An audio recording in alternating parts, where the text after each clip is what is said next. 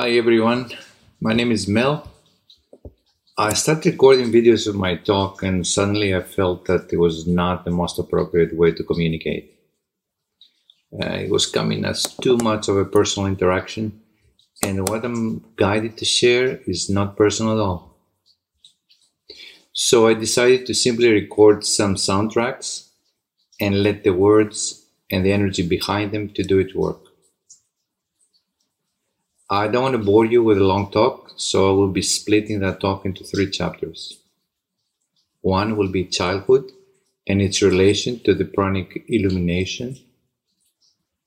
Second, it will be about the COVID nineteen, and I will use it as an opportunity to address disease, life and death. And third, a transition towards the pranic state by harnessing hydrogen and create an alternative A T P energy source as a bridge to a pranic state. So if you find any subject boring or irrelevant, just go ahead and fast forward to the next one. I also break the chapters with some clips of nonverbal human contact through touch and body movement. The essence of life across the universe is based on abundance.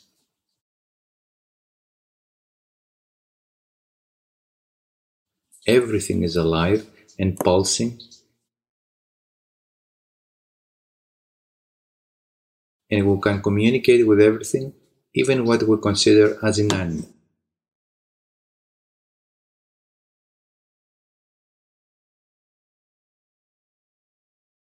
Let's talk about childhood. I perceive childhood not as an age definition, but as a state of pranic consciousness. A specific vibrational frequency, which is archetypally linked to creation, the expression of illumination in matter. A rather hybrid state of consciousness, which is present in all dimensional states and bridges the interdimensional gaps. My human life from early on sensitized me to pay attention to childhood without even knowing why. Between the age of nine to twelve, I was growing up as a runaway street kid. Between the ages of sixteen to nineteen, as a kind of homeless hitchhiking teenager in Europe, U S and Africa. At the age of eighteen, I started babysitting. At the age of nineteen, I was working with children, designing dance costumes and arranging dance performances. At the age of thirty-one, I ended up in a broken marriage, being a single parent of two kids, two and three year old. At the age of thirty-six, I established what was called at the time Healing Child Resort and Community, a project to nurture young children's healing, life education, and community living. At the age of fifty-two, I attempted two different orphanage projects, a local one in Thailand and a global one as a manual for anyone to implement. At the age of fifty-five, I became a grandfather for a single second due to a stillbirth of my daughter's baby. That was probably the most um, incredible experience of my life, and it will show up after what I'm, I've been sharing with you. Each time, the depth of the experience was more profound. Since two thousand fourteen, I've been launching and funding several small and large charitable children projects worldwide. Light has been guiding me with all these signposts along the way to pay attention to childhood and its importance, not personally or karmically, but in a wider sense. So let me share a few things with you in regard to childhood. Let's challenge some of our concepts about children. First of all, our children are not our children. They're not extensions of our ego self and our illusionary desires, hopes, and fears. They are independent fully developed souls with specific evolutionary journeys. Our ignorance and arrogance interferes with their soul's purpose. We can only love them to the extent that we love and respect our inner self, our inner child. Children have always been the most harmed, oppressed, exploited, and helpless class of human beings throughout human history. We as adults believe that when children are born, they don't know anything and they need to be taught about life by us, the adults. The only thing an adult can teach a child is about human logistics, nothing more. Everything else is already known to the child. Life itself is the vehicle of education. By nature, children are curious, creative, and intelligent beings. Teaching can only be in the form of humbly sharing our experiences and encourage children to explore and experiment in their own unique way. We adults constantly cripple children's confidence, creativity, passion, and free spirit out of our ignorance, fear, and insecurity. But we still pretend we want them to grow into independent, self-confident, powerful adults. Every child has an infinite wisdom in a body with just a little human experience.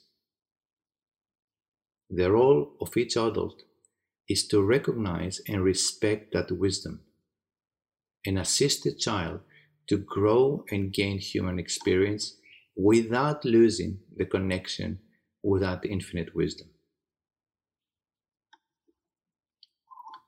Children come to this human dimension because they choose on a soul level to do just that. They have designed a very clear path that incorporates the two fundamental choices. One, the key people they will interact with, and two, the key experiences they have chosen to have in this human dimension. Childhood revolves to a significant degree around play. They may be biochemical reasons that instigate the need for play, or it may as well be that play itself instigates the biochemical changes observed in childhood. Life is child prioritized. The adults surrounding the children until about the age of seven have actually been somehow disabled from interfering with the creation of the environment chosen by the children's soul dimension. They need to leave them design their soul path as they have. And all the decisions that adults make during those early years of the children's lives cannot interfere with that soul path. Childhood represents our most joyful, free, creative, uninhibited, passionate, fulfilling, loving, enthusiastic, empowered, and present state of being. They are the purest reflection of life in human form. Every time we approach children with respect, we gain access to the vastness of cosmic wisdom. Children reflect infinite wisdom, awakening the adult's inner child. Remind us what is essential and how to avoid becoming lost in the human experience. In terms of spiritual life and evolution, children aren't simply equal to adults. they actually have a much greater potential than adults to heal and to teach us how to deal with the ongoing global vibrational shifts. We as adults need children to show us the way because they still remember how. They mirror our soul, our inner child. Our inner child knows too, although it's usually a quite painful experience for adults to allow full uninhibited expression of their inner child. Children are the key to the evolution of our species. They need to learn human experiences to serve their soul evolution. Adults need to remember why they have been learning the human experience. And we all need to cherish, nourish, harness, and protect childhood's vibrational frequency. Let's dig a bit deeper into the concepts of childbirth, creation, offering, light, and miracles. The term give birth in both Spanish and Portuguese languages is dar a luz, which means give or offer to the light, oriented towards the light. Dar does not only mean give, but also deliver, donate, offer. Linking the meaning of offering and donation with both the birth and the light.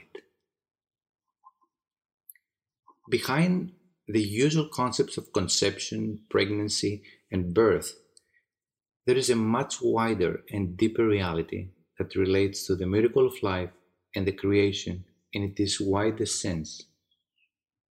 It is a unique attunement process that resembles no other. In ancient Greek, the concept of giving and receiving are an expression of the same principle, donation. So could it be that giving birth is a donation from life to itself? Something has been given and received? Could illumination be a miracle? Is childhood and giving birth a miracle? In ancient Greek again, the word miracle means revelation, bringing to the light, which again loops back to the meaning of birth as an offering to the light. So birth, creation, donation, sharing, offering to the light, and miracle are all interlinked concepts. There's something about birth, death, and immortality. Actually, illumination is immortal both outside of space-time as well as within it. The only difference is that within space-time and physical manifestation, the illumination's immortality is achieved via reproduction. Illumination is reproduced at almost perfect rate, meaning that early childhood sustains that illumination at a high level before degradation of adulthood and eventual death. Could it be possible that childhood is not part of the human program?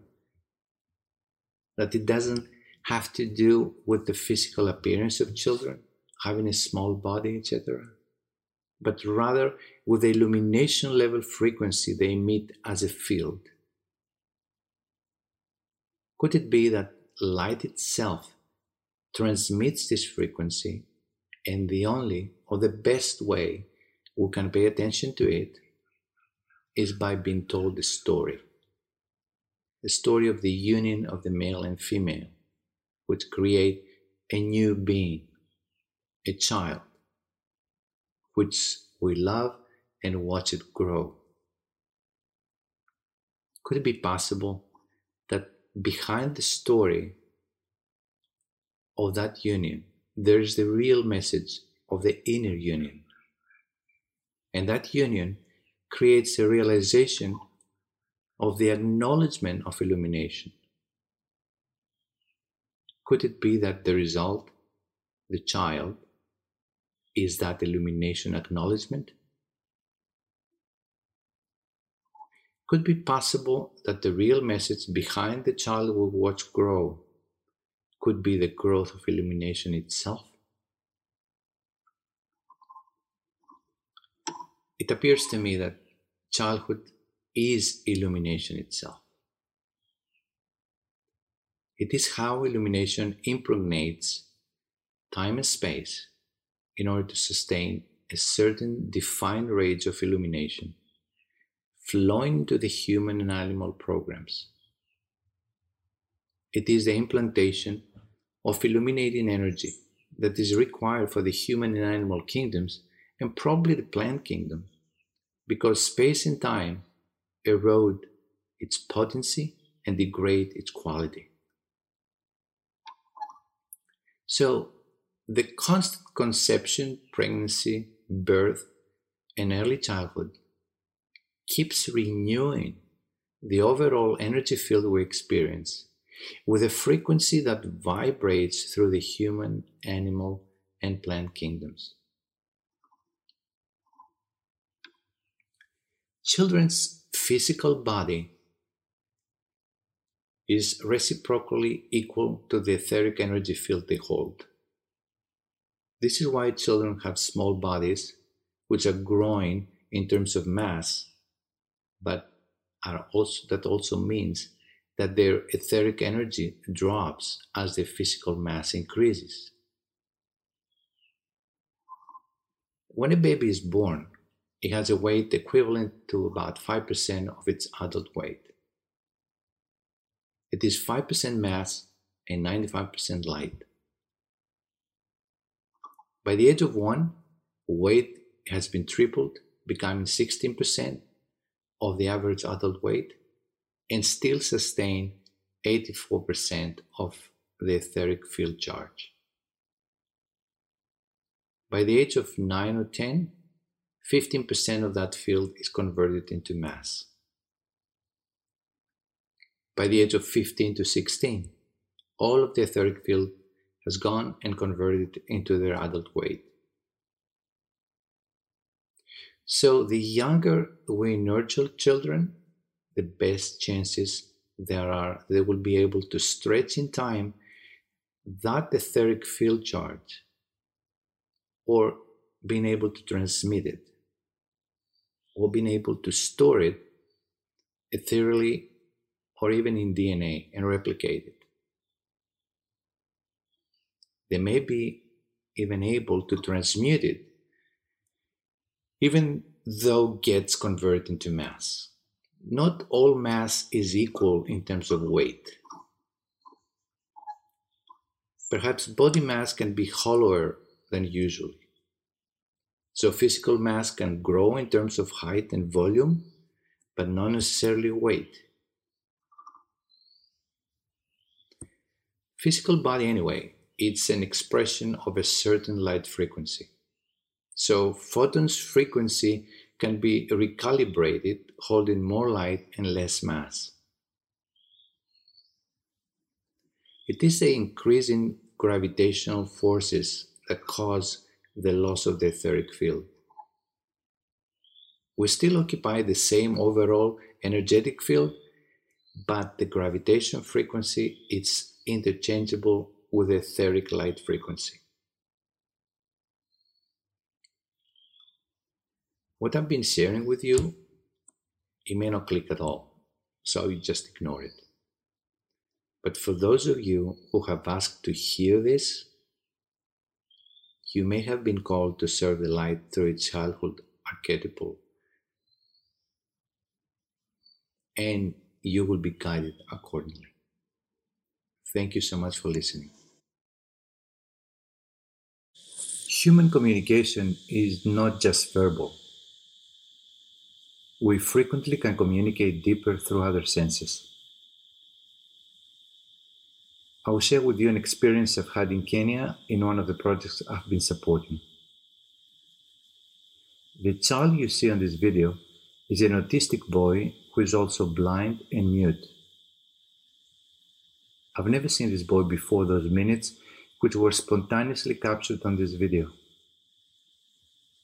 In fact, although I knew it was autistic, I had no idea that he was blind or deaf until I figured out a couple minutes later. This interaction has been the first and only interaction we both had with each other, and it was totally spontaneous without, without any of us to know anything about the other one. Observe how he has been using touch, smell, and sound, and how this communication fulfills him with joy.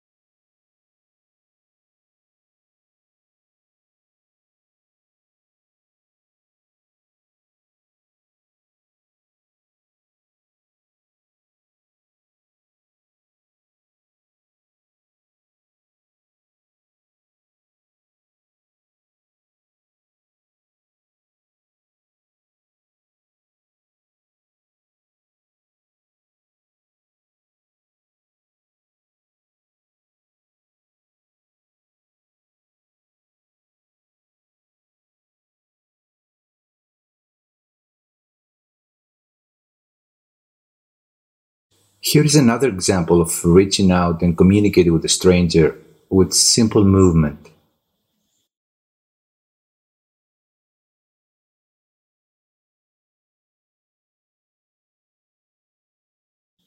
This clip was not rehearsed, and the contact through movement was spontaneous.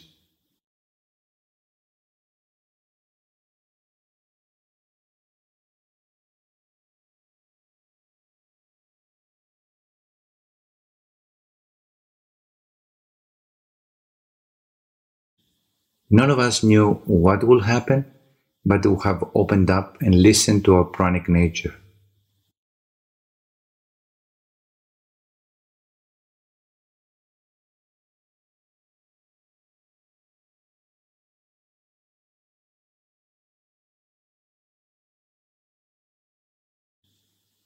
Observe how this communication took place simply through our fingers.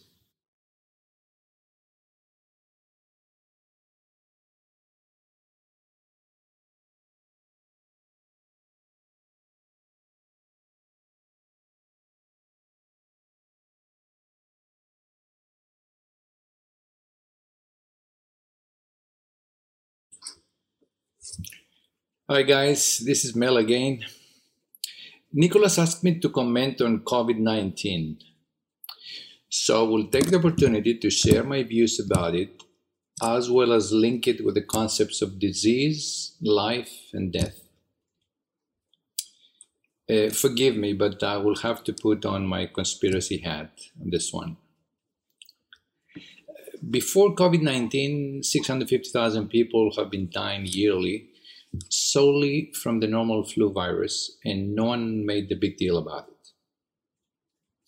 People don't die from COVID nineteen. Statistically, over ninety percent of the deaths over, are over sixty-five years old, and the other ten percent have had multiple or severe immune suppression conditions. Instead of supporting or placing in quarantine the aged and the sick, they have decided to quarantine eight billion people, destroy the world economy, and cause immense long-term suffering among the entire world population. And all that just to prevent a few hundred thousand deaths, which will be inevitable anyway. It is clearly serving a political, economic, social agenda. But if we're going to talk conspiracy theories, let's go all the way. So besides the obvious benefits for the big pharma companies and the medical establishment for testing, treatments, and vaccinations, and the big conglomerates which will swallow assets and control globally, it would also recalibrate irreversibly the global financial payment system, the supply lines and the trading, and most importantly, the type of human interactions. Every person around us could be perceived as a potential threat. It has already been proven as a great tool towards mass population control and behavioral modifications, and through this very new form of fear. In the past, they used nuclear holocaust, then terrorism, and now this is the virus pandemics. This is by far the smartest and the most successful fear mechanism so far. However, three years ago, I had a sudden vision of a potential sinister global scheme to eliminate, to eliminate uh, hundreds of millions of people over sixty-five, as well as tens of millions of people aged fifty to sixty-five suffering chronic autoimmune conditions.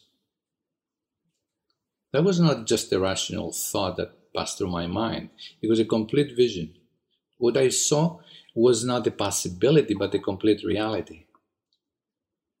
Perhaps a parallel reality, but nevertheless a very real one. Anytime I revisit this, I see the same picture. I feel that bringing this reality up in the open, it may vibrationally disrupt its unfolding and stay as a parallel reality rather than a manifested one that we collectively experience. So this is the reason why I'm sharing this and put it out in the open. But let me elaborate a little bit on how and why such a scheme could be activated. So both the healthcare system and the pension system in most countries is bankrupt, has massive liabilities, and there are no ways to resolve them. The longer lifespans combined with the low birth rates and the rapidly reduced younger labor forces have created an unsustainable system, both in healthcare as well as the pension systems, public and private. In the past, immigration could fill up the gap, but recently there's been a global immigration lashback. The final factor is that the baby boomer generation has accumulated a tremendous amount of wealth, of which only a small fraction flows into the system, and it's not passed to the next generations due to the very to the ever extended lifespan of this generation. So the combination of those four factors is basically bankrupting the capitalist system. Swift deaths within a couple of weeks is a very efficient way to relieve the global economic system from its massive liabilities. Why surprised? There have been repeated similar schemes of depopulation, whether by mass forced sterilizations, one-child policies, vaccinations, and of course, wars. However, usually the schemes were targeting children and young men because they were plentiful. The old at those times did not live that long, and they did not demand much. Now, demographically speaking, the situation is reversed. The obstacle are the old, not the young, for the first time, and the biggest, most urgent obstacle is the baby boomer generation, which is the most extensive one in numbers. So, no matter how pervasively evil and far-fetched that may sound, if we step back and rationally observe it, it makes perfect sense, and any decision maker on that level would have to seriously consider it and test it.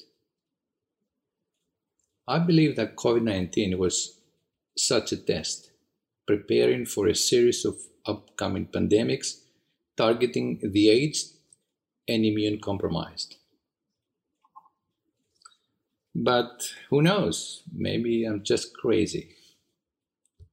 Anyway, getting back to the COVID nineteen, the two, more, two main points I'm trying to make uh, is one, that people have been routinely dying from flu viruses since ever. And two, people have been dying from a myriad of causes related to a compromised immune system and not due to any virus, which are harmless to everyone else. But let's go and view this whole thing from an, a different perspective. Our entire physical life is linked to neurotransmitters. Every, everything else is secondary. We don't stay alive because of what we eat or drink or breathe.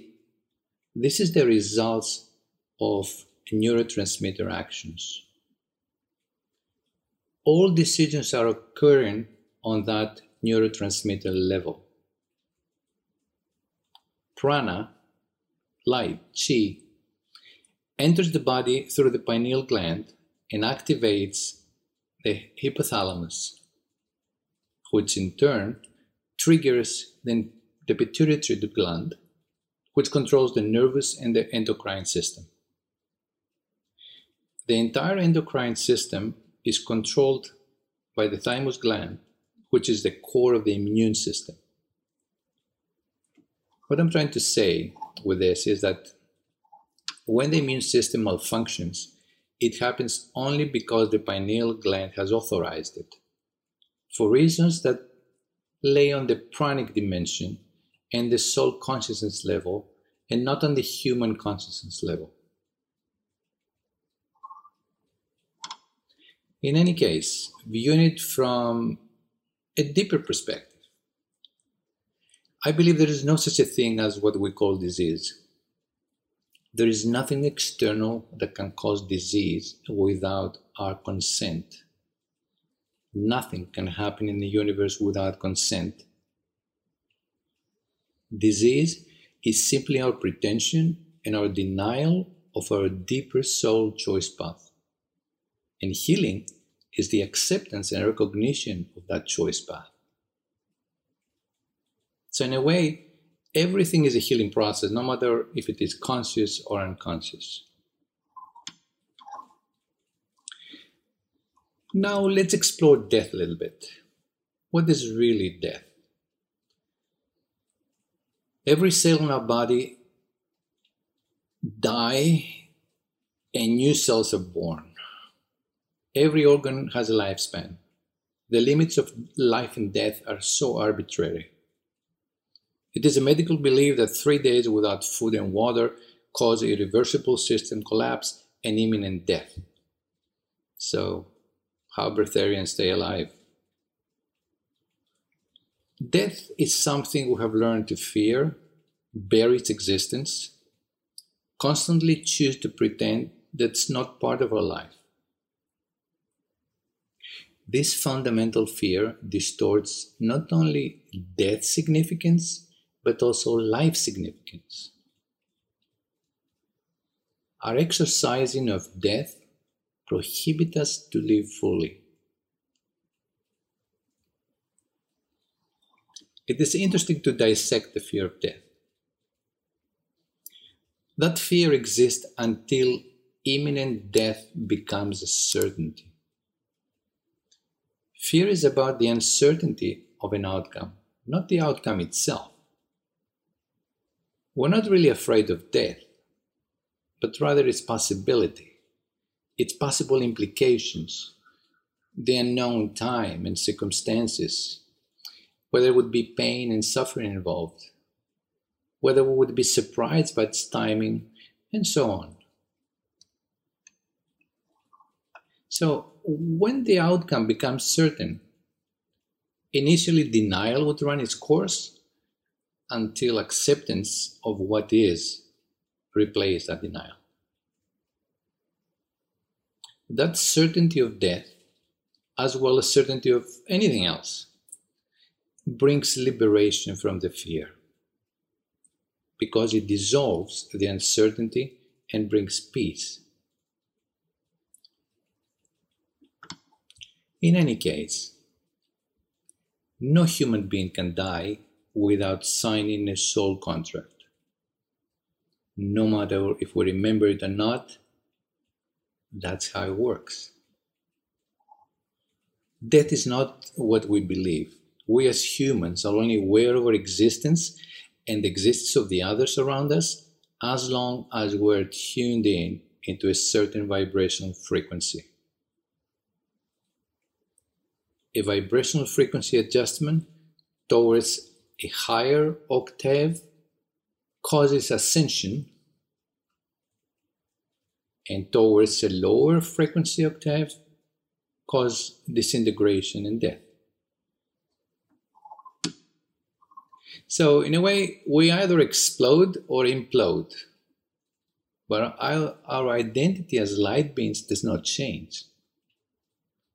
The change of death is only an experience of our human vibrational limits. We're actually dying and being born every fraction of a second. We even know the exact number, called the Planck constant. We cannot humanly, humanly perceive it. It is a fundamental law of the interaction of the electromagnetic, the gravitational and levitational fields that bends space and time.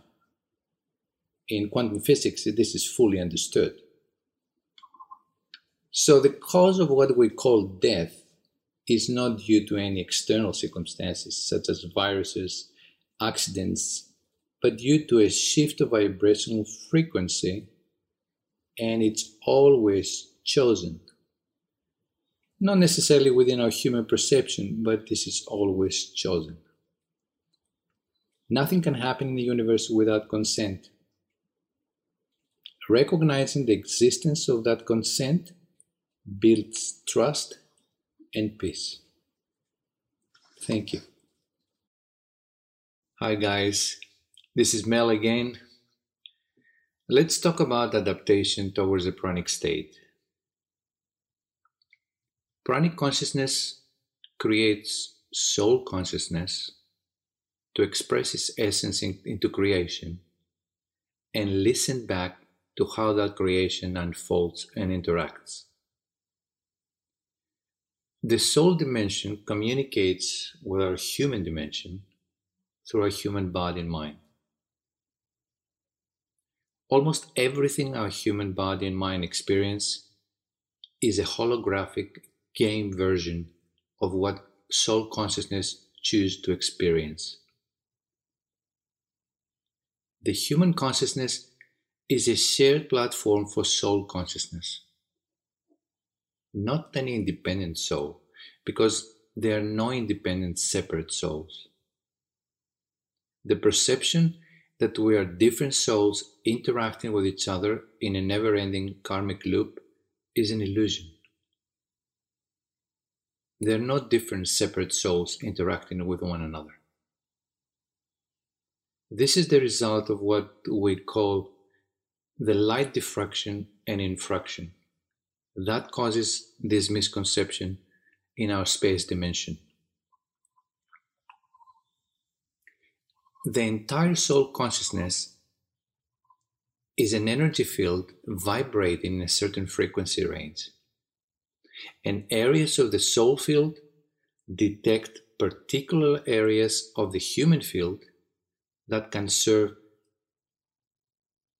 as chosen vehicles of this soul energy expression.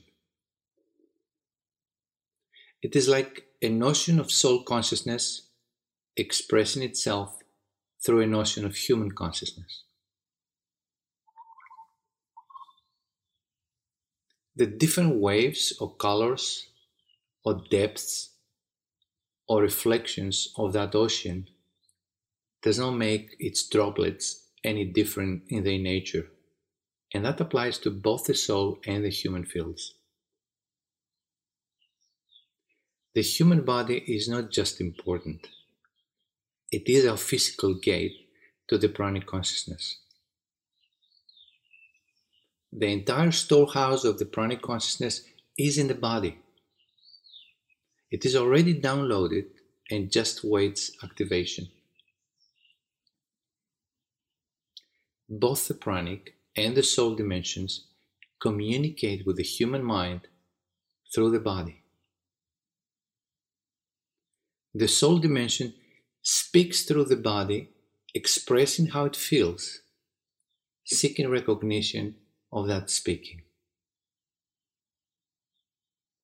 The pranic dimension penetrates the body with prana through the pineal gland, activating the neurotransmitter system. That system regulates both the endocrine and nervous systems and triggers the chain reaction of the entire human experience. At both physical as well as energetic level, we need purification. The deeper the purification, the stronger we awaken that inner pranic state. Fasting, either water fasting or very diluted fruit juices or vegetable juices, is a great preparation for breatharianism or liquidarianism. There is a common physiological denominator behind liquidarianism, behind water fasting, behind dry fasting, and behind breatharianism. And that is that they all trigger a state of physiological ketosis. For those of you not familiar with ketosis, it is a physiological state during which the body looks for fuel by burning fat cells instead of glucose. It starts with disease cells and continues to repairing semi-functional ones. It also, during dry fasting without liquids or water, it creates structured water from the burning of those cells. And that water is the optimal water source for cell repair and cell reproduction. Therefore, you can experiment with fasting, liquidarianism, and for more magnified spiritual results, when you choose to eat, you better stay on a keto diet.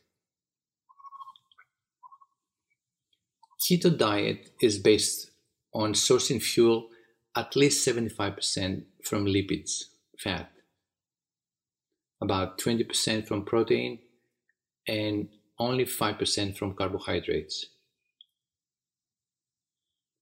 Let me make clear that I don't mean the usual craze of the temporary keto diets that focus on weight loss. These diets miss the true point of the spiritual vibrational importance of ketosis. I mean to use ketosis as the platform of a deep and irreversible consciousness transformation. Basically eliminating, for the majority of the time, the carbohydrates from your diet eliminates glucose as the default source of fuel for the production of A T P, which is what we live on, physiologically speaking. About two days without carbohydrates trigger the state of ketosis. Glucose appears to be mostly responsible for the majority of autoimmune conditions, but most importantly appears to be the core vibrational substance which perpetuates the human vibrational limitation, trapping our limit and our unlimited pranic consciousness into a narrow frequency band. Glucose, it's also a key component that perpetuates sexual desire as a way to sustain and perpetuate human consciousness. In a nutshell, glucose is behind our cravings for food and sex, which are the two most powerful drives of our usual human existence. I have found that establishing a firm state of ketosis through diet, non-glucose liquids, water fasting or dry fasting can serve as perhaps the most efficient tool towards the recognition and adaptation towards a breatharian pranic state. And I would like to address the importance of hydrogen. It has been a well-accepted scientific fact that any source of what we call life requires the presence of water, meaning hydrogen and oxygen. Let's explore a little the nature of water. We have been told that water is H two O. However, the nature of water is much more complex and always involves clusters of many more atoms of hydrogen and oxygen, especially when it is structured, meaning geometrically balanced. The proportion of two atoms of hydrogen versus one atom of oxygen to describe the nature of water seems at the best naive. Anyway, almost nothing in nature has this proportion two to one. Most things in nature comply with what we call the golden ratio, the Phi number of one point six one eight, and its multiples or divisions. If we follow that Phi rule, the most likely scenario is that the proportion of the hydrogen and oxygen is two point six one eight versus one.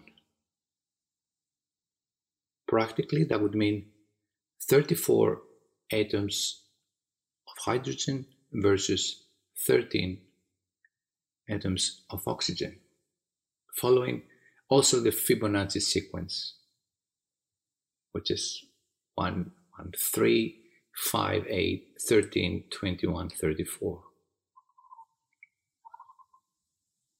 If accidentally or intentionally we don't have access to carbohydrates and glucose, the body utilizes as energy sources protein through a process called gluconeogenesis, or through fat through a process called ketosis.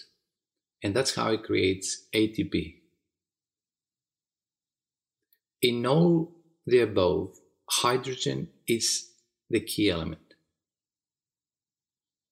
So the question comes to mind, what if our bodies do not actually need carbohydrates, proteins, or lipids, but they actually look for hydrogen? And of course they find it in all these three sources. I sense that we can consciously and intentionally tap into that internal hydrogen source during a dry fast or during a fully fledged breatharian state. The mechanics of that activation probably involve the cellular respiration, the presence of water inside and outside the cells, and the electrical charges taking place between them, That activation can be generated by the light photons themselves. The most probable frequency engaged in that activation of hydrogen should be the infrared. The infrared frequency excites the hydrogen bonds and creates energy. Infrared is the spectrum of creation from which springs growth and reproduction. Far infrared frequency is also emitted from our bodies. We are in fact light generators, prana generators. Light and prana are not external sources to us. We're also a source. Everything is a source. Keep in mind that breatharianism is not a goal. It is a tool to develop trust and acknowledgement of the pranic light state of existence. There are other ways to deeply awaken the light field within the human existence. I have personally experimented for long periods of time and integrated tools such as meditation, dancing, qigong, ayahuasca, oxygen and ozone therapies, lots of body and vibration field therapies, urine therapy, sensory isolation and floating, prolonged silence, nootropics, prolonged and complete celibacy, and have found value to all of them.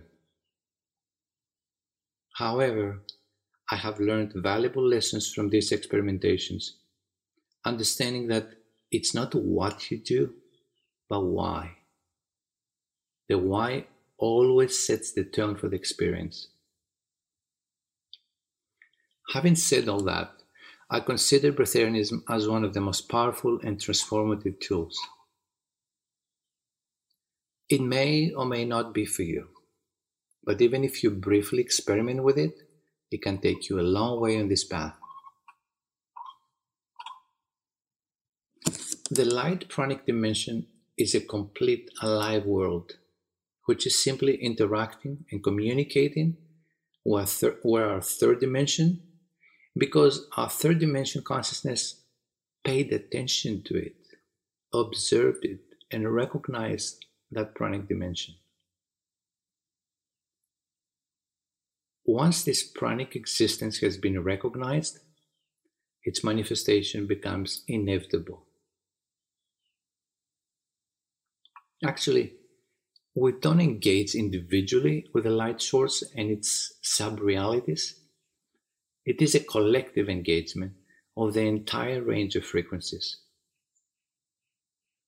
Any sense of individuality is an illusion of the human program.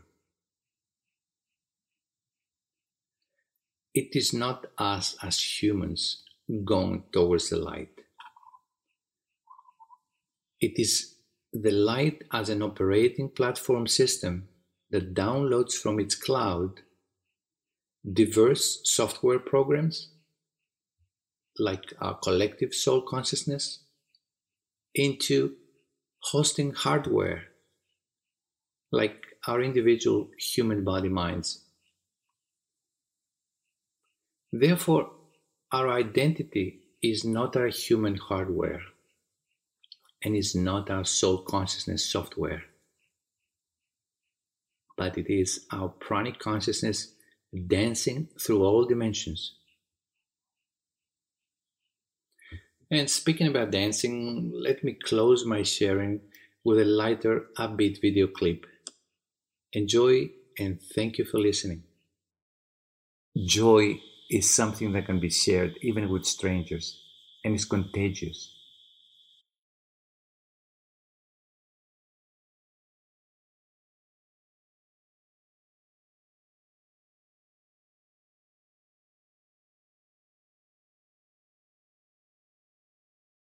We all crave for it because it reconnects us with our true pranic nature.